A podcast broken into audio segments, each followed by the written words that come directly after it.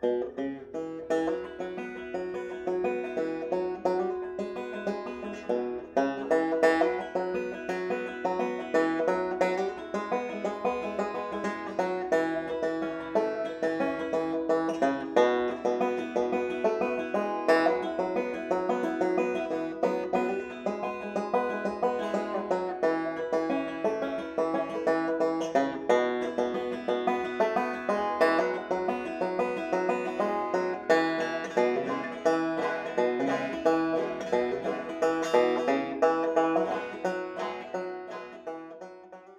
Welcome back to There Is a Season, the Pete Seeger podcast.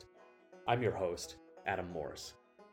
To begin this episode and really start off the discussion for this podcast, we might want to ask ourselves where did Pete Seeger's musical and political interests come from? Well, today we'll discuss Pete Seeger's early years, and in doing so, we'll gain a deeper appreciation for how Seeger developed his musical and political foundation.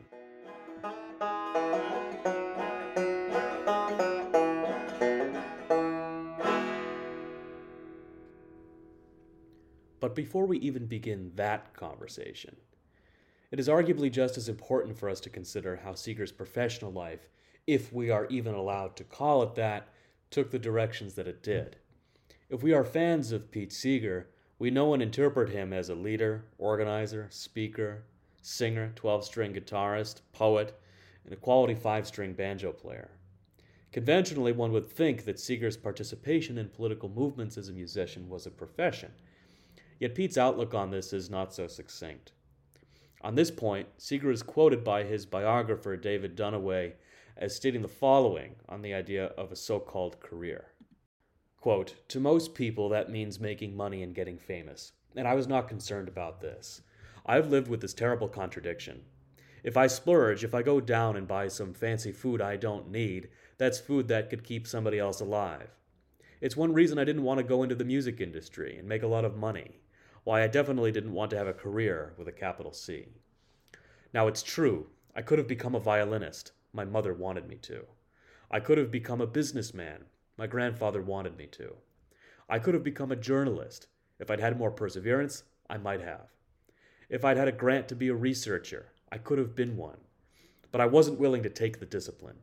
To be a real researcher, you have to get that degree and fulfill all the academic obligations. Instead, I drifted into a particular niche I'd found for myself that no one else had ever found before. Unquote. That last sentence is rather reminiscent of how Bob Dylan would later describe himself in his memoir Chronicles, when he said that, quote, Destiny was looking me right in the face, end quote. A thought that Dylan also expresses in his 2004 CBS interview, that he had discovered something others hadn't quite uncovered yet.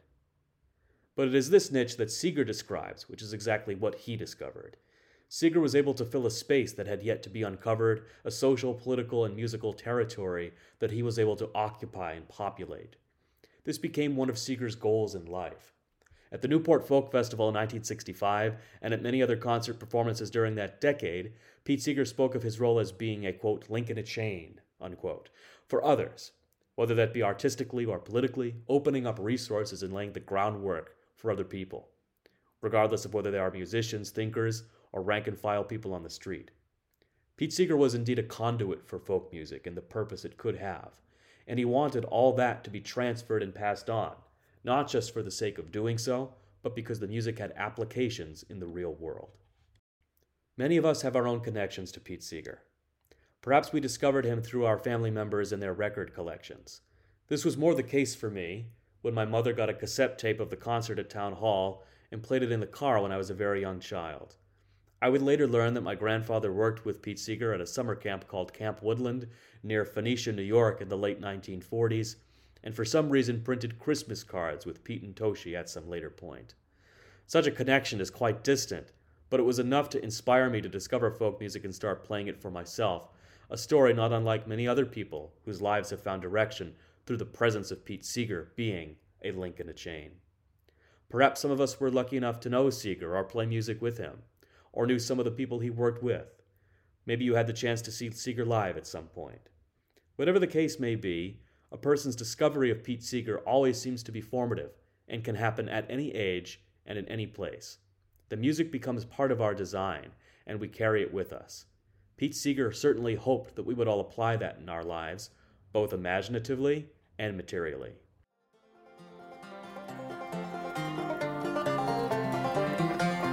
Well, may the world go, the world go, the world go. Well, may the world go when I'm far away. Well, may the skiers turn, the swimmers learn, the lovers burn. Peace may the generals learn when I'm far away. Well, may the world go,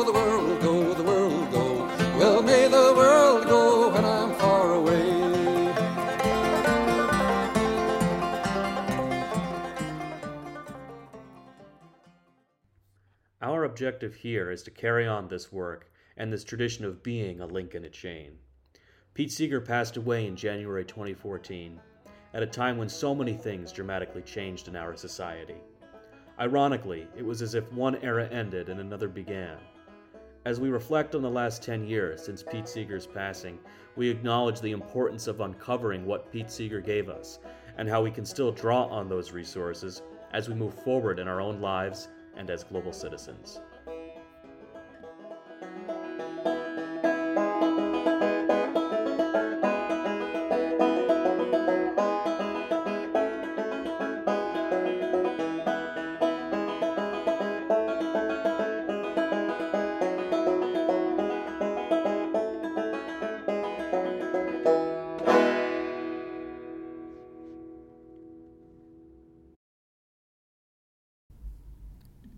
Pete Seeger was born May 3, 1919, in a hospital in New York City, the third son of Charles Seeger and Constance de Clyver Edson. Charles Seeger is often understood as being the product of a stereotypical Yankee background. He had attended Harvard and was descended from some of the earliest European settlers in New England, one of whom was on the Mayflower. The Seeger surname, of course, has German roots, and Charles was also able to trace his ancestry back to the Crusades. Charles is often credited as being later responsible for pioneering the study of ethnomusicology in the 1920s, background which would later be in part responsible for exposing Pete to the music he came to know and love. Pete's mother, Constance, was raised in Tunisia and attended the Paris Conservatory, where she became an accomplished violinist. She later attended the school that would become known as Juilliard, as did Charles. Constance was also known to be related to a prominent Philadelphia family, the Curtises, and thus came from an upper middle class background. While both Charles and Constance were trained classical musicians, Constance had high regard for the music, a point of contention that would later lead to disagreements about how Peter was to learn music. It was quite possibly this juxtaposition of musical perspectives that, in time, would influence Pete Seeger's own approaches. Before Peter was born, the Seeger family had been residing at Charles's parents' estate in Patterson, New York, 50 miles north of New York City. Prior to this, the family had been living in California, where Charles was teaching in the musicology department at UC Berkeley, where up to this point Charles had been the youngest full professor in the history of the institution. While he was in high regard by his colleagues when he arrived at Berkeley, Charles left with a rather poor reputation. This was at least in part to do with how Charles became politicized during this period of his life. In brief, it is concluded that until he came to Berkeley, Charles had always been somewhat of an ignorant critic of socialism, like many of his colleagues. At one point, in an interesting twist of fate, an economist at Berkeley took Charles to task on his lack of knowledge. In this economist's words, he says, quote, to him, you don't live in the real world, sitting in your libraries. You could talk your heads off and it wouldn't make any difference to anything. Unquote. This economist, whose name was Carleton Parker, offered to show Charles Seeger what he was talking about, and took him up the San Joaquin Valley, where, for the first time in his life, Charles observed shanty towns of migrant farm workers. A world away from Berkeley, Charles cast eyes upon stray animals, makeshift homes made out of debris, and a latrine with a board over a ditch. Charles took notice that children aged six and up were all busily picking produce, who were not far off in age from his sons Charlie and John.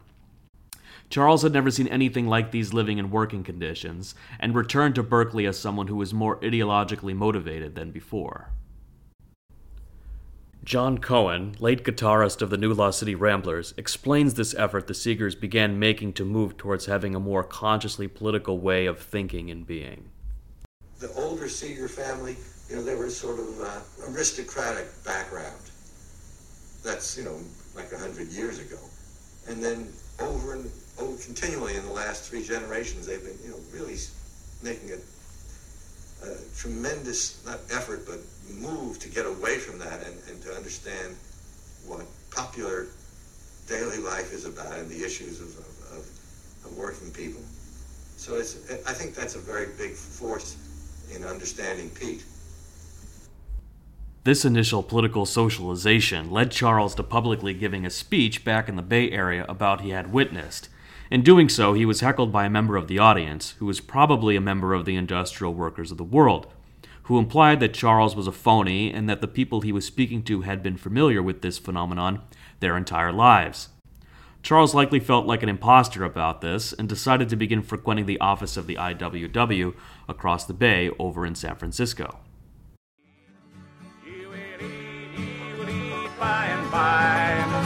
In that glorious land in the sky, way up high, work and pray, live on hay. You in the sky when you die, that's the lie. The starvation army they play, and they shout and they clap and they pray. Uh, when they got all your coins on the drum, uh, they will tell you in your own. This attempt for Charles to balance his career and political interests became a point of contention for the Berkeley Music Department and for the Seeger family. Charles Seeger undoubtedly had a period of professional success at Berkeley, completing several compositions and publishing a book. His belief that music should be understood through a social and historical lens got in the way, however, as his department disagreed, affecting Charles's potential career advancement. Additionally, Charles became known as someone who was uncompromising in his service responsibilities in the department and was reportedly not easy to work with. On top of this, Charles began spending more of his time passing out leaflets for the IWW. When World War I broke out in 1914, Charles began identifying as being anti war, like many in the socialist movement during Woodrow Wilson's first term in office. This made Charles an outcast in the extended Seeger family, especially with his brother Alan, who was enthusiastic about the war and enlisted in the French Foreign Legion. Alan Seeger, also author of the famous World War I poem I Have a Rendezvous with Death, was later killed in France in July 1916. By 1916, Berkeley as an institution had become very pro Ally, with the exception of the music department, given their respect for the long line of German composers. Being anti war became further contentious by the spring of 1917 when Wilson signed the Espionage Act, which brought to trial individuals who were against U.S. involvement in the war. Charles's opinions around the Berkeley campus were not positive, and the department began suggesting a sabbatical would be appropriate. Eventually, in disagreement with the war, Charles applied for conscientious objector status.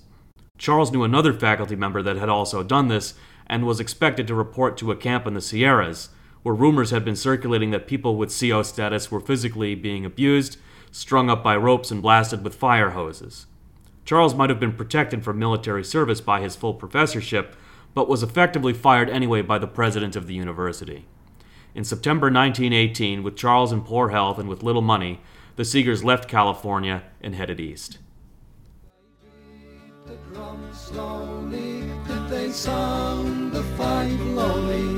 Did the rifles fire o'er ye as they lowered you down?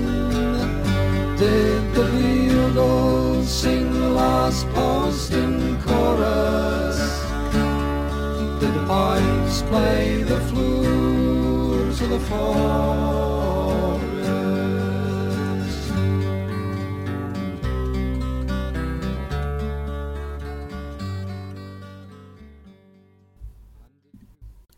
After returning from Berkeley and following Peter's birth, Charles Seeger felt remarkably defeated.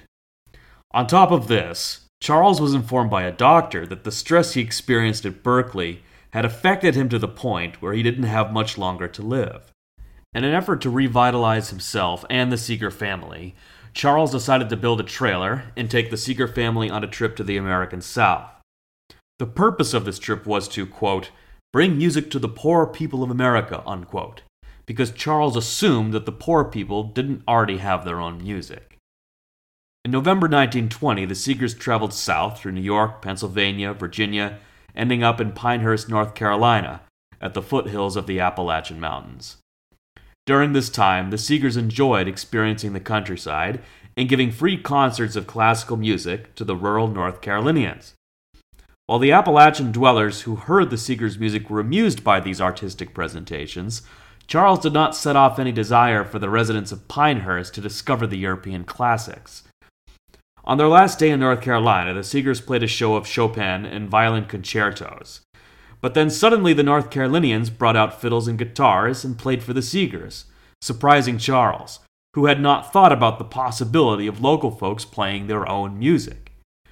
The Seegers certainly had never heard this style of music before. Ironically, this was probably Pete's first folk concert.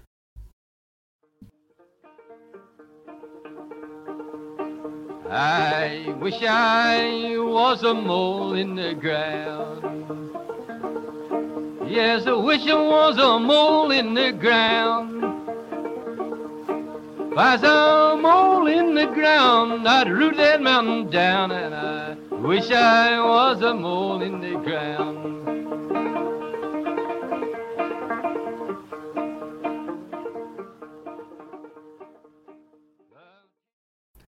But Pete Seeger's formative years were spent in the 1920s in Patterson, New York. It was in this environment that Pete had access to fields and forests. He would practice woodcraft, use bows and arrows, and as the phrase goes, play Indian, in perhaps an unintentional and naive act of appropriation common to many white male youth in the 20th century. Pete also read Ernest Thompson Seton, being inspired by the open space around him, and absorbed the ideas of individualistic self reliance and moral cleanliness. It was likely this period of life that gave Pete Seeger a strong sense of place when it came to being in nature, and felt most at home within such a space.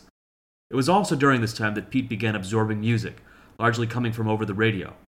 Pete and his brothers heard Jimmie Rodgers, the Carter family, and other pop acts of the late 1920s.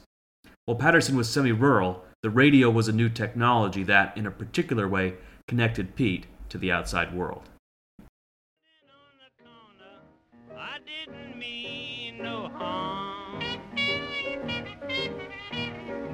Along come a police, he took me by the arm. It was down in Memphis, corner of Beale and. He says, big boy, you'll have to tell me your name.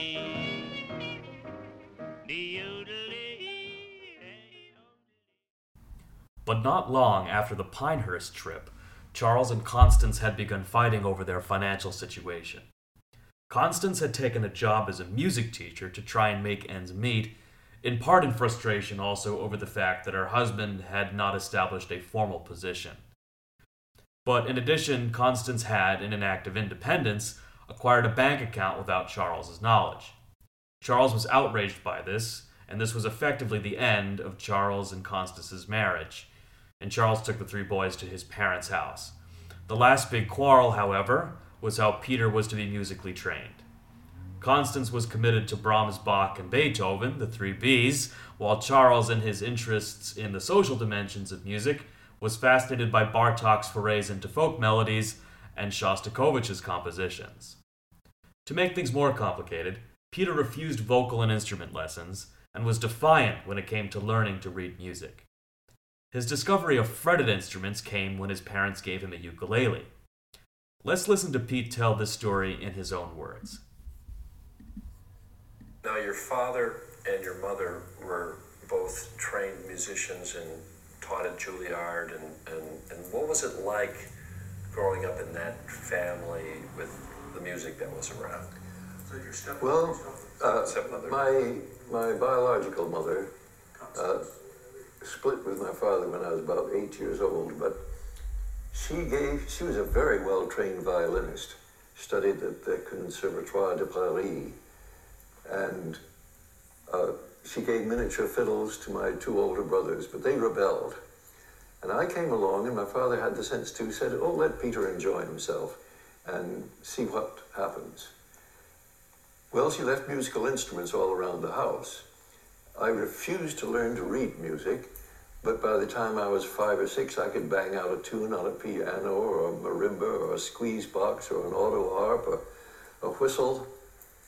And then she gave me a ukulele, as I said, at age eight.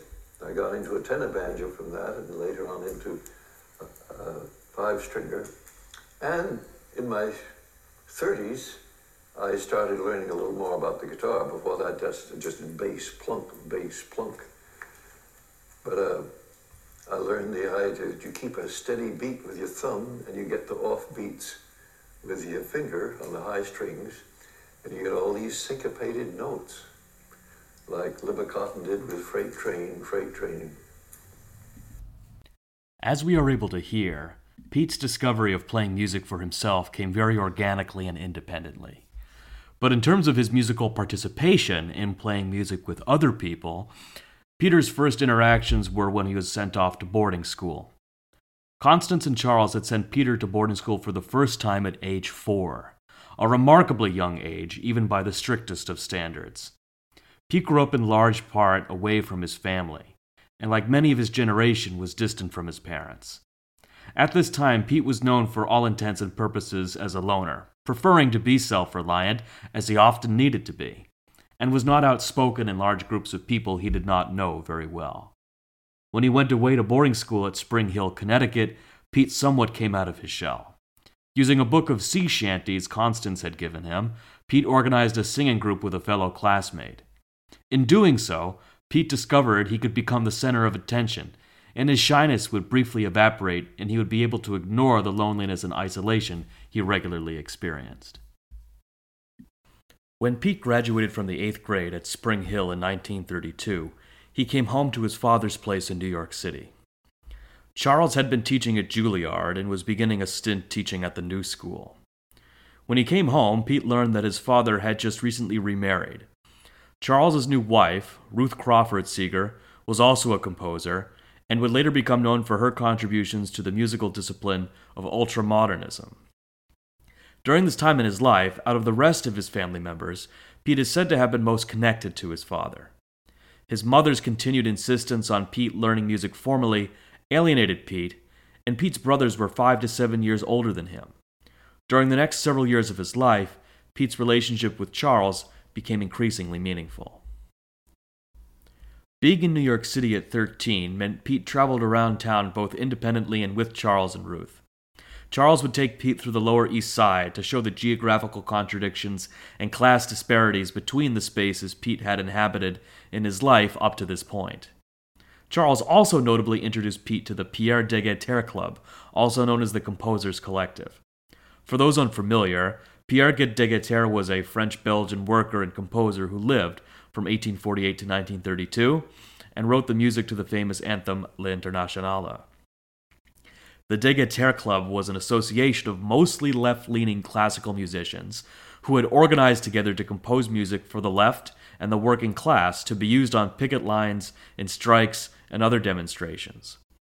Many members were concerned with unfair practices in the employment of musicians in the early days of the New Deal. In 1935, the club released three issues of a music journal titled The Music Front, which sold for five cents a copy. Interestingly, one well known member of the club was composer Aaron Copland. But what we ought to acknowledge is the style of song being composed in this group.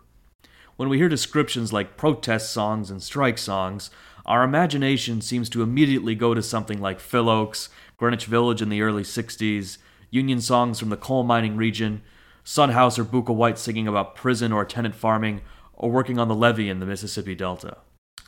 This imagination could not be further from the music being hashed out by the folks in the Degeyter Club in New York City in the early 1930s.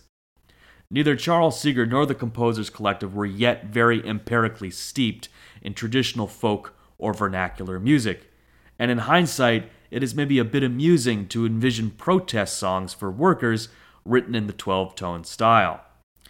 Charles, in fact, entered a competition for a new May Day song with other members of the collective, but lost to Aaron Copland. Here's Copland's music for Into the Streets May 1st, set to Alfred Hayes' poem of the same name.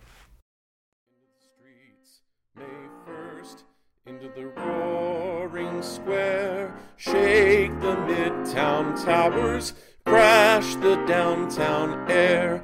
Come with the swarm of banners, come with an earthquake bred. Bells ring out of your belfries, red flag, keep out your red out of the shops and factories up with the sickle and hammer. Comrades these are our tools. A song and a banner. I hope I'm not the only one out there that finds it challenging to imagine thousands of people trying to harmonize to this in solidarity during a march. Ironically, this very pro communist piece of lyricism was musically performed not in the street, but in New York City College Auditorium on April 29, 1934, and sung by a whole chorus for an audience. Ashley Pettis, writing for the left intellectual publication New Masses in May 1934, describes that the jury for the musical selection of this performance was made up of club members and rank and file individuals. Charles Seeger had entered the competition under the pseudonym Carl Sands, and Pettis directly responds to Charles's composition with lukewarm reviews. Quote, that of Carl Sands is of a familiar character, in no sense experimental. The harmonies are simple, the tune catchy, the whole somewhat in the style of Stephen Foster, which one of the judges considered to be typically American, though obviously America of another day. Unquote. We wonder what Charles's version might have sounded like, as there seems to be no record available to the public. Irregardless, this review from New Masses, certainly in comparing Charles's music to Stephen Foster, suggests that Charles was investigating more traditional and folk based approaches to songwriting. But by the fall of 1932, Pete would leave New York to begin high school at Avon Old Farms in Avon, Connecticut, one of the more competitive boarding schools in New England. Pete was attending Avon on scholarship, but was among many other children of well known individuals, such as poet and writer Archibald MacLeish with his son Kenneth. The setting of Avon Old Farms blew Pete away, as the architecture of the school resembles a late Middle Ages village with its stone buildings and surrounding woodlands. It is lightly entertaining to imagine Pete Seeger being in such an environment when he just previously had been surrounded by left wing musicians, intellectuals, and other leftist activists, and now resided in such an elite space. It was at Avon that Pete acquired his first banjo, a four string tenor that he bought off of a faculty member after begging Constance for the $10 to have it. In learning the basics of the tenor banjo, Pete was finally able to begin playing music with others. With his banjo, he joined Avon's Hot Jazz Club, performing pop jazz tunes like Night and Day and Blue Skies. Pete did begin taking some singing lessons at school, however, his teacher thought of him as still being unfocused, as Pete wasn't overly interested in technicalities and saw music as more of a kind of amusement. In chapel, for example, where singing harmony was looked down upon, Pete would quietly step to the back and harmonize anyway in protest.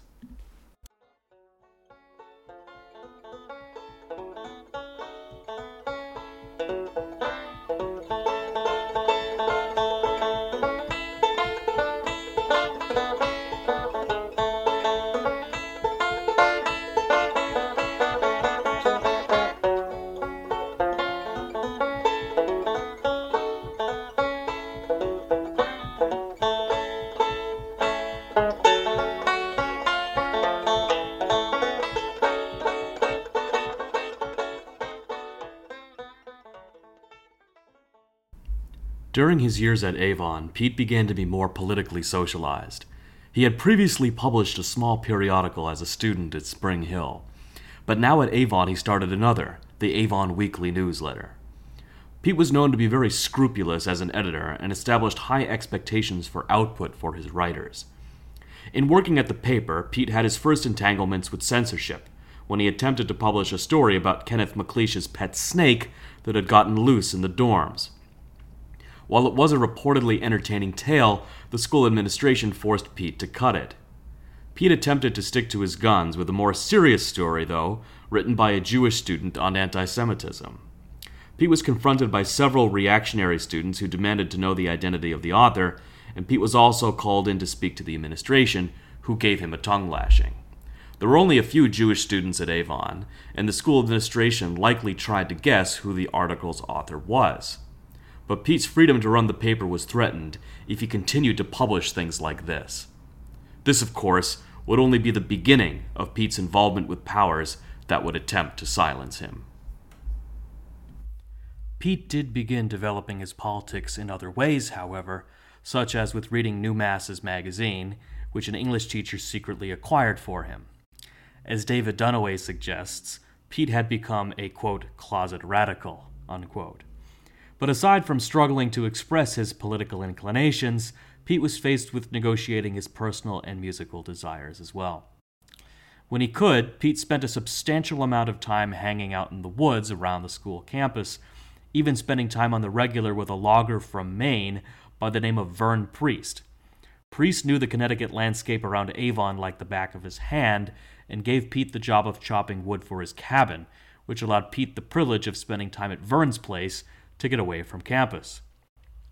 The imagination of Ernest Thompson Seton was still alive for Pete, and he longed to be on his own in nature. Additionally, while he was now playing some music in a group, Pete was attempting to navigate the musical landscape around him. Given the era when he grew up, Pete Seeger was caught between different musical traditions.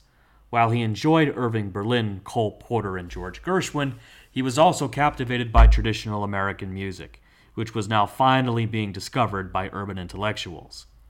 On a break from school, for example, the artist Thomas Hart Benton, a colleague of Charles's from the New School, gave Pete a record of Dock Boggs's version of Pretty Polly. This record in particular sent shockwaves through Pete, falling in love with its modal tones. Pretty Polly would become one of Pete's favorite Appalachian tunes and became a staple of Pete's live performances a couple of decades later. But overall, while Pete was, for all intents and purposes, social enough while at school, he did mostly keep to himself. He largely rejected athletics and what kinds of cars his dormmates' fathers had. These types of conventional interests did not amuse him. Politics, music, and nature was something Pete strived to focus on independently. When Pete graduated Avon in 1936, he spent the summer with Charles and Ruth at their new home in Maryland. Charles had left the new school and was newly employed by Franklin Roosevelt's Resettlement Administration, where he oversaw music programs. The Washington, D.C. area was a pleasant change for Pete in getting away from the social climate of Avon. Pete suddenly now had access to a plethora of leftist intellectuals through his father's networks, as well as lots of traditional music.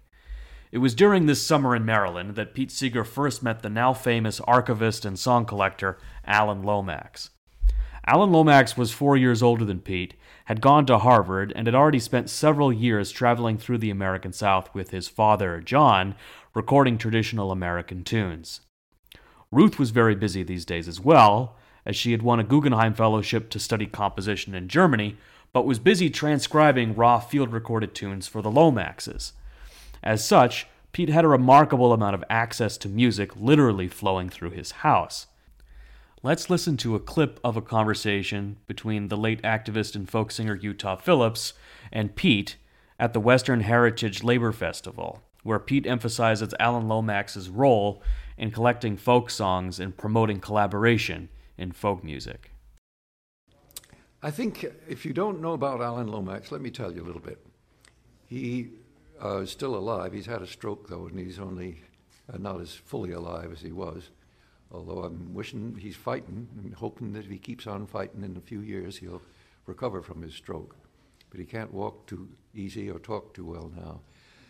But in the ni- middle 1930s, he meets my father, a theoretician, and they say uh, instead of expecting educated people in the cities to write the great new music of the future, let's go uh, pick up on the great music that's already been made and build upon it.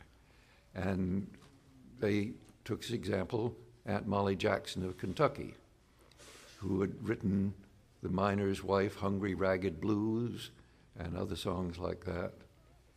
Uh, she came out of an old Scots Irish tradition and she used old tunes and put new words to them. And her younger half brother Jim Garland and her younger half sister Sarah Ogan also were making up songs. I Don't Want Your Millions, Mister, The Murder of Harry Sims. And they said, build upon this kind of music and we may get the best new music of the future.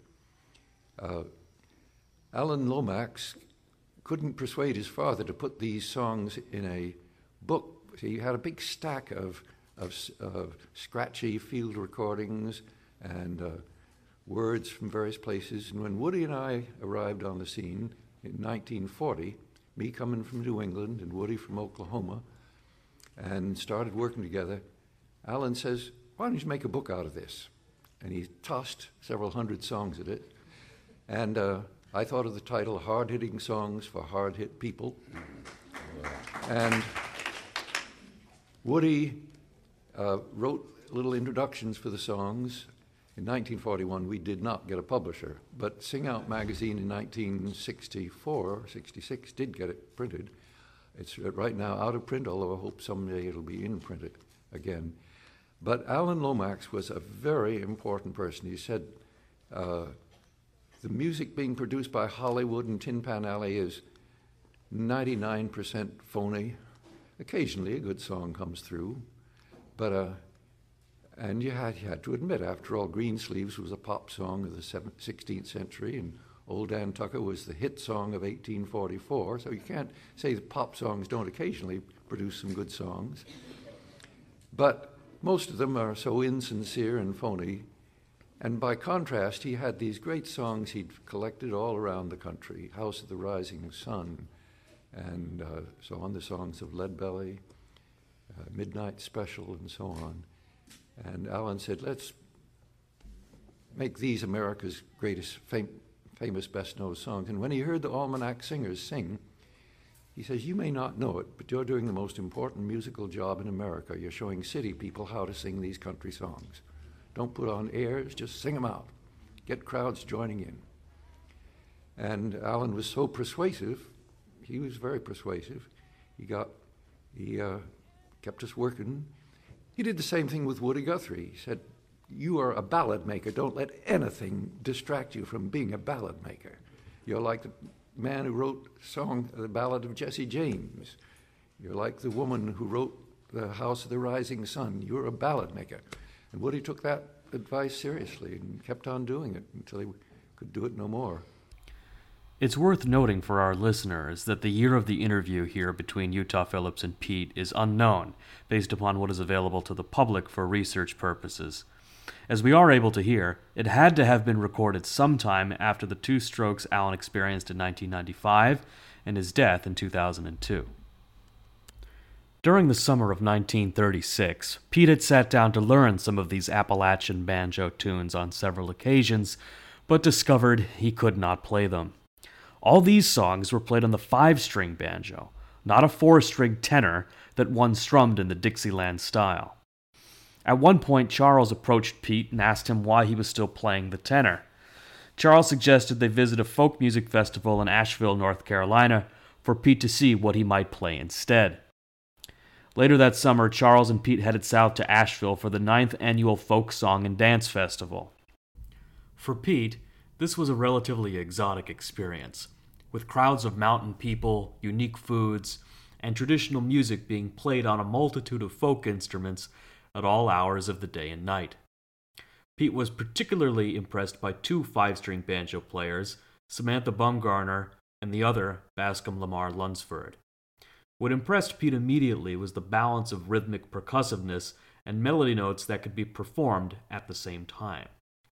Pete was also drawn to the music lyrically, observing how real life was exemplified in the poetry of the songs. What is important to acknowledge here is that Bascom Lunsford's style was unique, where he plucked up and brushed down on the strings, which was a bit different than classic frailing, where one mostly plucks downward. It was after this approach that Pete modeled his own style, as Lunsford was just the first person Pete saw play up close. One thing was for certain, though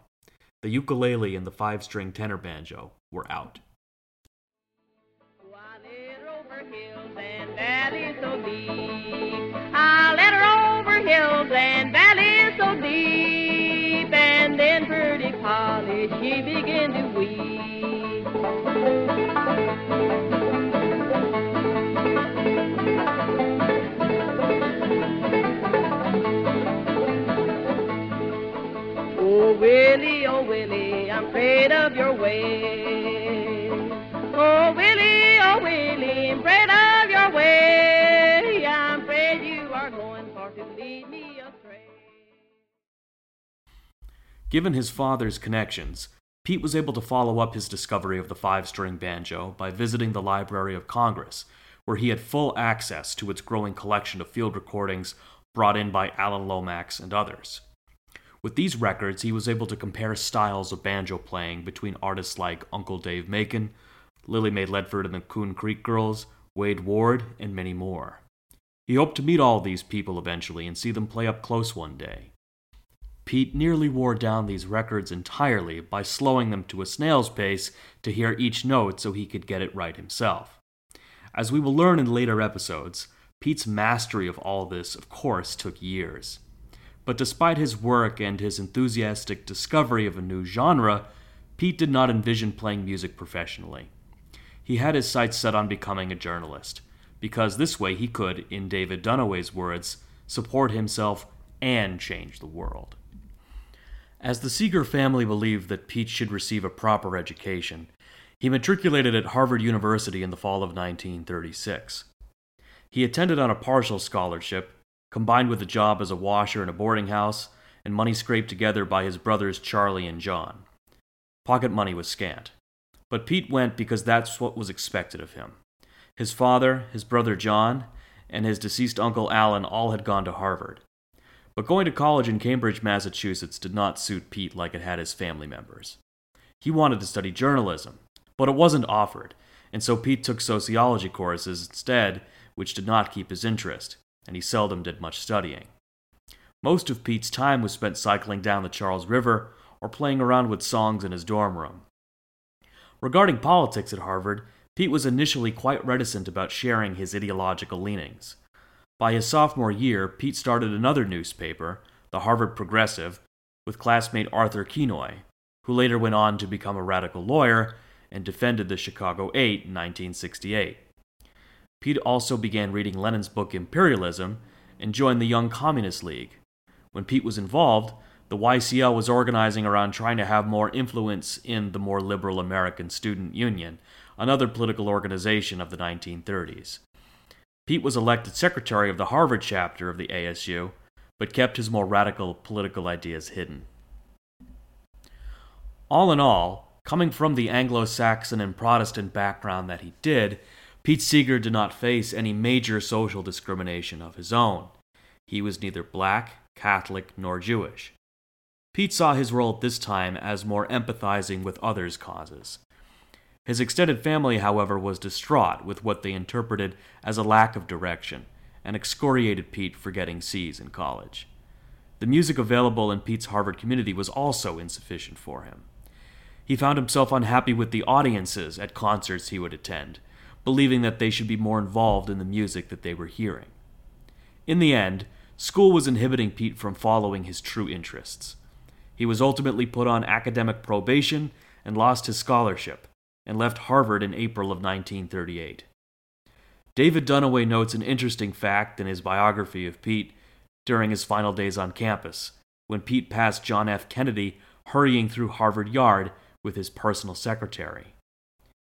If John Kennedy was the Harvard class of 1940's most well known graduate, it is arguable to say that Pete Seeger was perhaps its most famous dropout.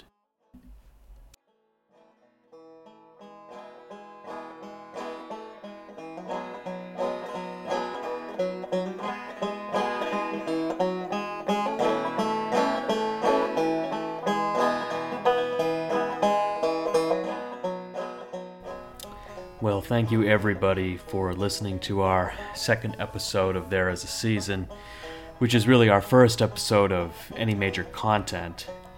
You know, my vision in establishing this podcast is to have the first several episodes be historical like this, for the purpose of tracing how Pete Seeger's musical and political background gets shaped and formed. Uh, and that's just because I think it's essential for future episodes to think now about how that process began for, for Pete Seeger. And so I hope to provide that, that foundation for having future conversations. Um, undoubtedly, there is a lot of detail here, uh, I admit. Um, I didn't include all of what I would like to for the sake of brevity. I really did include what I, what I think is essential. Um, but what I think is of interest to us, um, particularly, is this deep seated and unwavering socio-political sense of self that begins brewing for Pete at a very young age.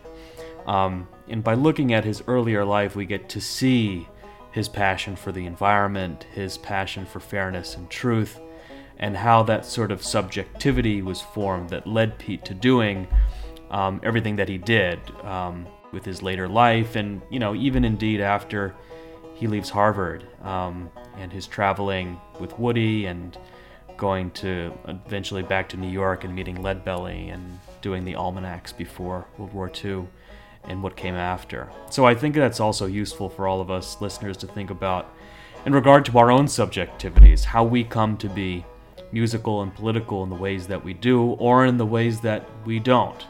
Um, when we think about the conditions um, affecting who we are and the values that we have and don't have. Um, as of the publishing of this episode, the podcast doesn't really have much of an online presence yet, right now, and I haven't really decided what that should look like for something like this. I have launched a Patreon, which you're free to check out, but it isn't fully developed yet. Um, I'll keep you all informed in future episodes if you want to be involved with the podcast on those sorts of levels. There is, of course, an irony behind asking for money to do a podcast about Pete Seeger.